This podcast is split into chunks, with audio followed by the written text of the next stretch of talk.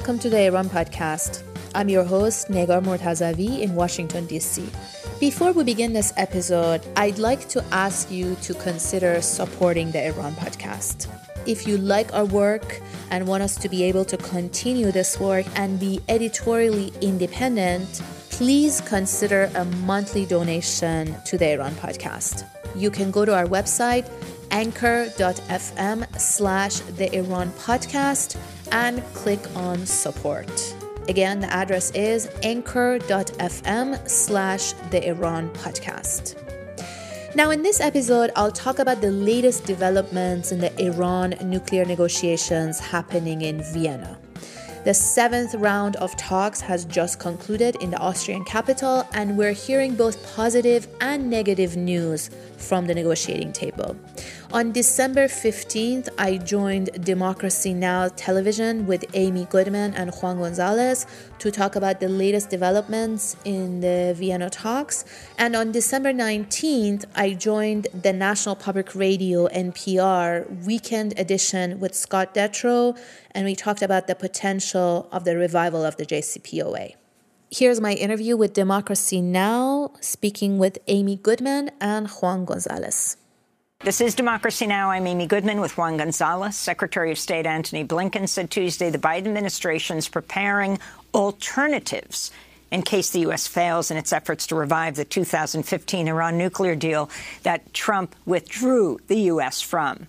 Indirect negotiations between the United States and Iran are underway in Vienna after a five-month break in efforts to revise the Joint Comprehensive Plan of Action. On Tuesday, the chief of Iran's a civilian program, insisted Iran will refuse to allow UN inspectors to access a sensitive centrifuge assembly plant. Last week, CIA Director William Burns said he's concerned about Iran's nuclear program during an interview with the Wall Street Journal. Based on the the results of the new round of nuclear negotiations, you know, with the so-called P5 plus one, the international partners, um, and the Iranians. Um, you know, the Iranians have, are not taking the negotiation seriously at this point. It was a pretty discouraging result then. You have the reality of, of you know, the Iranians essentially dragging their feet on the nuclear negotiations, and at the same time, as you pointed out, Gerry, making steady advances uh, in their nuclear program, particularly enrichment to 60% now as well. In recent days, Israeli officials have been urging the United States to take military action against Iran, suggesting the U.S. should either directly strike Iran or attack an Iranian base in Yemen. Israel insists that regardless of the outcome of the nuclear talks in Vienna, it reserves the right to attack Iran. Iran. Well, for more, we're joined in Washington, D.C. by Negar Mortazavi, um, Iranian-American journalist, political analyst, host of the Iran podcast. Thanks so much for joining us, Negar. Um, if you can talk Great about the significance of what's happening in Vienna right now, and what are these so-called alternatives to the Iran nuclear deal that Trump pulled the U.S. out of? Sure, Amy. So, mm, as your audience may know, there are nuclear negotiations ongoing in Vienna. It's been the site of um, this gathering of not just Iran and the United States, but really the world powers, all of the other parties to the nuclear deal. We sometimes we tend to forget that the nuclear deal was not just between Iran and the United States. There were other parties involved, European powers. Uh, Russia and China. The seventh round of uh, negotiations um, can you hear me?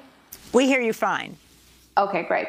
The seventh round of negotiations is, which has happened, is essentially the first round of negotiations with Iran's new administration. There has been a change of presidency in Iran in June, and the new hardline team has been coming into the negotiating table um, with more demands than the previous um, uh, administration. And this really goes back to what uh, myself and some other Iran watchers have been warning that President Biden, when he first started his administration, had a window of opportunity, really a golden window of opportunity with Iran's previous administration, the moderate administration, um, who was involved in the negotiations initially and the making of the JCPOA, the Iran nuclear deal uh, agreement, to go back to the JCPOA and do these negotiations while the moderates were still in power in Tehran. Um, that window uh, closed in June. Iran had a presidential election. Now a new team is in. They started in August, and they obviously they're the hardliners in Iran's political faction. They've always been very skeptical of the West, of the U.S., of the nuclear negotiations, of the JCPOA. They were vocal critics of the JCPOA. So this team is going to do things differently. And I think that's what the Biden administration is also starting to realize that things are going to be more complicated and difficult with the hardliners in Iran. I don't think we're at the end of the road yet or at a point of no return. I still think, even with the hardline team, um, that Iran wants a nuclear deal, wants this nuclear deal or a deal with the United States. They want sanctions relief from the U.S. in exchange for them scaling back part of their nuclear program. Um, but I think the negotiations ahead are going to be difficult. And if they fail, if diplomacy fails, then um, the absence of diplomacy means more escalation, potentially in the form of sabotage attacks and military escalations, which won't just be bound to Iran, it will be uh, spread across the region and can easily get out of hand. And Negar, can you talk about the role of one nation that is not a party to the negotiations but has major influence? Uh, Israel, uh, Israel's uh, defense minister and Mossad chief are in Washington this week uh, meeting with senior members of the Biden administration. And of course, Israel has been involved in repeated attempts at assassinations or actual assassinations of scientists. Uh, uh, in the nuclear program in Iran, as well as sabotage of Iran's nuclear energy program. What is Israel trying to do with the Biden administration right now, from what you can tell?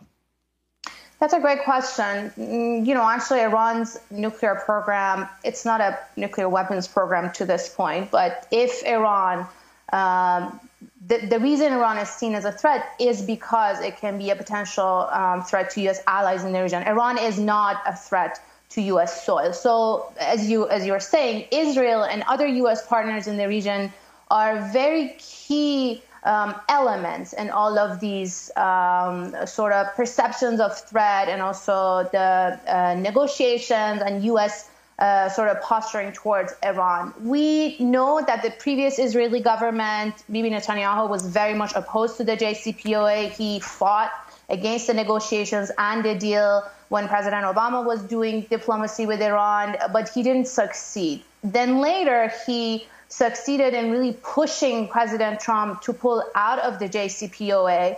And now, interestingly, we're hearing from former Israeli officials, some from uh, Bibi Netanyahu's own uh, previous government, that this was actually a mistake, that Israel opposing the JCPOA and eventually pushing President Trump to pull out of the deal was a mistake. That was a good deal because Iran had essentially agreed to put limit on its nuclear program. And now that those limits are gone and Iran is expanding the program, is really escalating uh, the situation, um, there's no better deal to replace it. And as you mentioned, um, and Amy, there are talks of Israeli officials now really trying to push the United States uh, to take military action against Iran or potentially target Iranian nuclear sites or Iranian um, interest across the region. I'm not sure how much of an appetite there is um, in the White House for that form of direct military attack on Iran by the United States, and I'm not so confident that Israel on its own would carry out an attack like that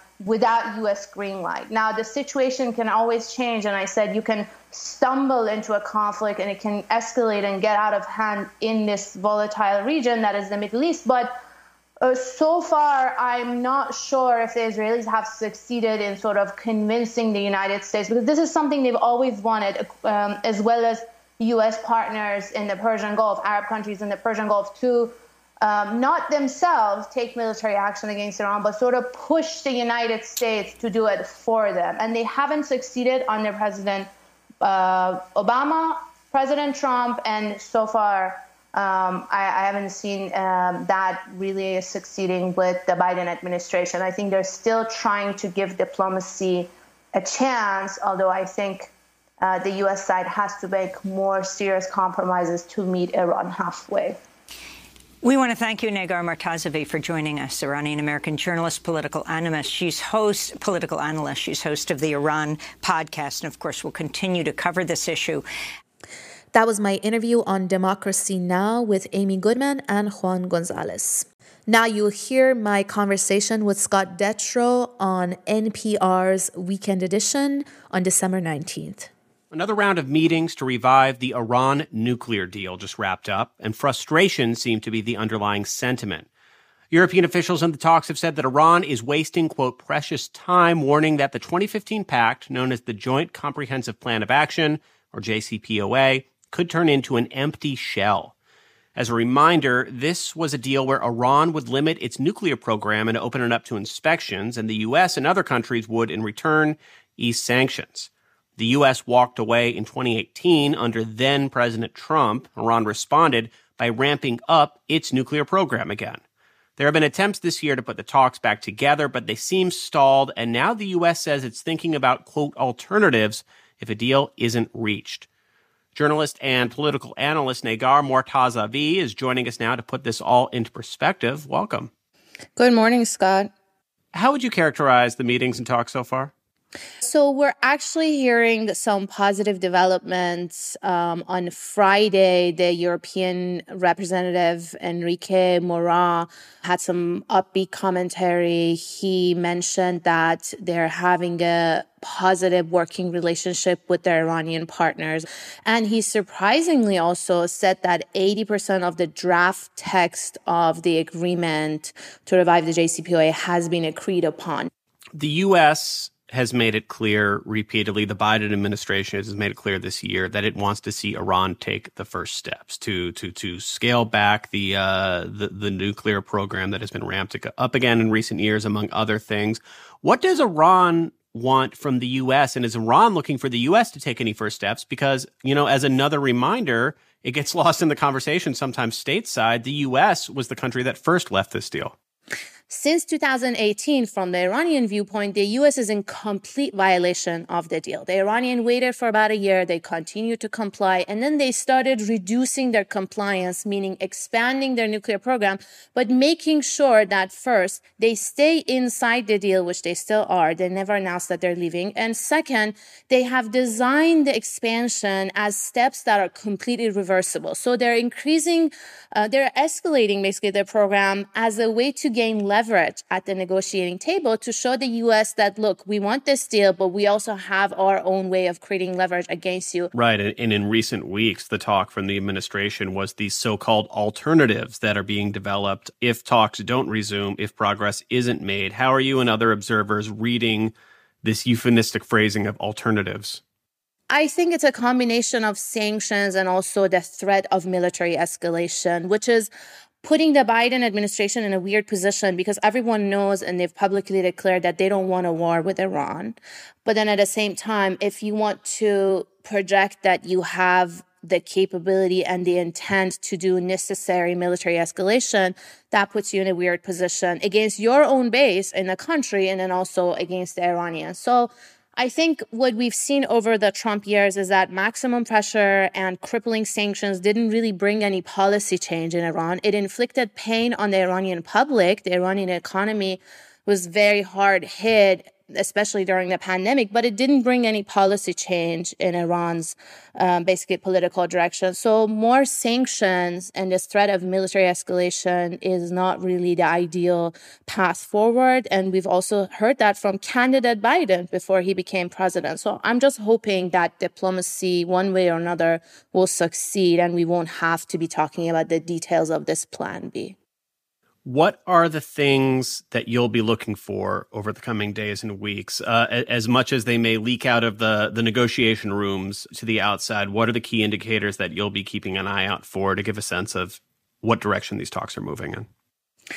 Well, I think the Iranian side, because the hardliners of the Iranian political system want to project that they're not agreeing to what the previous team was going to agree to and sort of want to look tougher to their own domestic base, but at the same time not escalate so much to completely lose a chance for a deal. The European Union right now is seen as more of an objective um, you know, neutral party who's coordinating, who's who has supported uh, these talks and is bringing everyone together. So I would be watching the mouth of Enrique Mora, the European Union representative, and I'm hoping to hear more positive news um, coming from him, which we did hear some on Friday. And I guess at the end of the day, if both sides want an agreement, if they want to revive diplomacy, they just have to make enough compromise to be able to meet somewhere halfway. All right, Negar Mortazavi, host of the Iran podcast. Thanks so much for joining us. Thanks, Scott. My pleasure. Now, let's hear a message from one of the listeners and supporters of the Iran podcast. My name is Justice Arman. I'm an Iranian American game designer living in Texas. I listen to the Iran podcast not only to stay informed on current events surrounding Iran, but also because it helps me to become a better advocate for Iranian culture here in the United States. Negar and her guests offer important perspectives on facets of Iran often overlooked by Western media, providing a more honest, well rounded picture when it comes to topics like foreign policy, sanctions, human rights, and everyday life for Iranians whether in Iran or as part of the diaspora. She's an excellent host, and I look forward to each and every episode. Thank you for supporting our work, Justice. That was a message from one of the listeners and supporters of the Iran podcast. You can also send us an audio message with your name, your location, and why you like to listen to the Iran podcast. You can go on anchor.fm slash the Iran podcast and record a voice message for us directly on the app and we'll feature you in one of our future episodes. Thank you for listening to another episode of the Iran podcast. Don't forget to subscribe to us on your favorite podcast app and follow us on Twitter at Iran Podcast. You can also support our work by going to anchor.fm slash the Iran Podcast. Until next time, goodbye and khoda hafiz.